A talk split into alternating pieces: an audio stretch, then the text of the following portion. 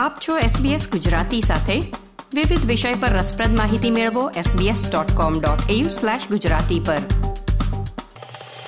નમસ્કાર. ગુરુવાર અગિયારમી મે બે હજાર ત્રેવીસના મુખ્ય સમાચાર આપ સાંભળી રહ્યા છો નીતલ દેસાઈ પાસેથી SBS ગુજરાતી પર.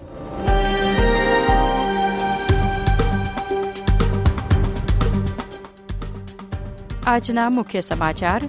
સિડનીમાં લાઇટ રેલ ટ્રામ નીચે ફસાઈ જવાથી સોળ વર્ષની કિશોરીનું મૃત્યુ થયું. ઓસ્ટ્રેલિયામાં ભારે વરસાદ અને વ્યાપક પૂર માટે બ્લેક સમર બુશફાયર જવાબદાર હોવાનો અહેવાલ. તમામ રાજ્યોની સરખામણીમાં વેસ્ટર્ન ઓસ્ટ્રેલિયા સૌથી મોટું સરપ્લસ બજેટ રજૂ કરશે.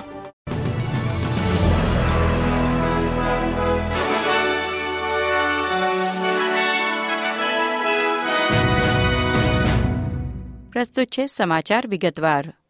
સિડનીમાં લાઇટ રેલ ટ્રામ નીચે ફસાઈ જવાથી સોળ વર્ષની કિશોરીનું મૃત્યુ થયું છે.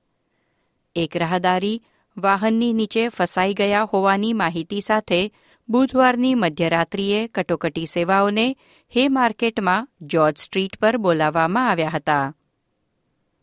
સાક્ષીઓએ પોલીસને જણાવ્યું હતું કે કિશોરી બે ગાડીઓ વચ્ચેના પાટા ઓળંગવાનો પ્રયાસ કરી રહી હતી ત્યારે ટ્રામ અચાનક ફરી આગળ વધવા લાગી અને કિશોરી તેની નીચે ફસાઈ ગઈ હતી. સાક્ષીઓએ પોલીસને એમ પણ જણાવ્યું કે ડ્રાઈવર તરત જ સાવધ થઈ ગયો અને થોડી જ વારમાં ટ્રામને રોકી દીધી હતી. New South Wales ambulance paramedics દ્વારા કિશોરીને ઘટના સ્થળે સારવાર આપવામાં આવી હતી, પરંતુ તેને બચાવી શક્યા નહીં. આજે સવારે બીજી વખત સેનેટમાં હાઉસિંગ બિલ પસાર કરાવવામાં સરકાર નિષ્ફળ રહી છે. Housing Australia future fund bill અંતર્ગત દસ બિલિયન ડોલરનું શેર બજારમાં રોકાણ કરી તેમાંથી સંભવિત લાભનો ઉપયોગ પાંચ વર્ષમાં ત્રીસ હજાર મકાનો બનાવવાની યોજના હતી. પરંતુ ગઈકાલે વિપક્ષ, ગ્રીન્સ અને સ્વતંત્ર સાંસદ ડેવિડ પોકોકે બિલના વિરોધમાં મત આપ્યા હતા અને તેને સેનેટમાં અટકાવ્યું હતું. ઓસ્ટ્રેલિયન ફાઇનાન્શિયલ કમ્પ્લેન્ટ્સ ઓથોરિટીએ અહેવાલ આપ્યો છે કે કોવિડ નાઇન્ટીન રોગચાળા દરમિયાન વિવિધ બેન્કિંગ વીમા અને અન્ય નાણાકીય સેવાઓ પર પડેલી અસરને કારણે ગ્રાહકો તરફથી તેમને સત્તર હજારથી વધુ ફરિયાદો મળી હતી પરિણામે ગ્રાહકોને કુલ એકવીસ પોઈન્ટ છ મિલિયન ડોલરનું વળતર અથવા રિફંડ આપવામાં આવ્યું હતું. નવા સંશોધનમાં જાણવા મળ્યું છે કે બે હજાર વીસથી બે હજાર બાવીસના બે વર્ષમાં ઓસ્ટ્રેલિયાના પૂર્વ કિનારે ભારે વરસાદ અને વ્યાપક પૂર માટે બ્લેક સમર બુશફાયર મોટા પાયે જવાબદાર છે. Doctor Tom Mortlock university of New South Wales ખાતે ક્લાઇમેટ ચેન્જ રિસર્ચ સેન્ટરના સહાયક ફેલો છે.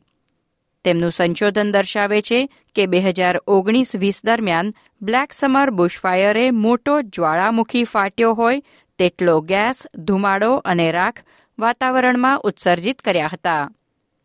તે બુશફાયરના ધુમાડાને દરિયાની સપાટીના તાપમાને ઠંડો પાડ્યો હતો અને તેનાથી હવામાનમાં લાલીનાની અસર વધુ તીવ્ર બની હતી અને વરસાદમાં વધારો થયો હતો. તેમનું કહેવું છે કે પ્રથમવાર બુશફાયરની આટલી મોટી અસર જોવા મળી છે અને આબોહવામાં તેનાથી ફેરફાર થયા હોવાનું પ્રથમ વખત નોંધાયું છે. વિપક્ષ નેતા પીટર ડટન આજે રાત્રે સરકારના બજેટ પર ગઠબંધનનો ઔપચારિક પ્રતિસાદ રજૂ કરશે. કોઅલિશન સભ્યોએ મોંઘવારી સામે પૂરતા પગલાં નહીં લેવા બદલ અને મધ્યમ આવક ધરાવતા ઓસ્ટ્રેલિયનો માટે જીવન ખર્ચમાં રાહત ન આપવા બદલ બજેટની ટીકા કરી છે. બીજી બાજુ પશ્ચિમ ઓસ્ટ્રેલિયામાં પણ આજે બજેટ રજૂ થવાનું છે. મોંઘવારી સામે લડવાના પગલાં સાથે રાજ્ય પુરાંત બજેટ એટલે કે સરપ્લસ રજૂ કરશે. ગયા વર્ષના વિક્રમી પાંચ પોઈન્ટ આઠ બિલિયન કરતાં આ વખતે સરપ્લસ ઓછું રહેવાની ધારણા છે. પરંતુ તેમ છતાં, દેશના તમામ રાજ્યોની સરખામણીમાં વેસ્ટર્ન ઓસ્ટ્રેલિયા સૌથી મોટું સરપ્લસ રજૂ કરશે, જે આશરે અઢી બિલિયન ડોલર હોવાની આગાહી છે. આંતરરાષ્ટ્રીય સમાચારોમાં, પાકિસ્તાનની કોર્ટે ચુકાદો આપ્યો છે કે પૂર્વ વડાપ્રધાન ઇમરાન ખાનને આઠ દિવસ સુધી પૂછપરછ માટે અટકાયતમાં રાખવામાં આવી શકે છે. ગઈકાલે થયેલ ઇમરાન ખાનની ધરપકડ પછી દેશવ્યાપી વિરોધ પ્રદર્શનો યોજાયા છે, જેના પરિણામે હજારો લોકોની ધરપકડ પણ કરવામાં આવી છે. આ હતા ગુરુવાર અગિયારમી મેની બપોરના ચાર વાગ્યા સુધીના મુખ્ય સમાચાર. આ પ્રકારની વધુ માહિતી મેળવવા માંગો છો? અમને સાંભળી શકશો Apple podcast Google podcast Spotify કે જ્યાં પણ તમે તમારા પોડકાસ્ટ મેળવતા હોવ.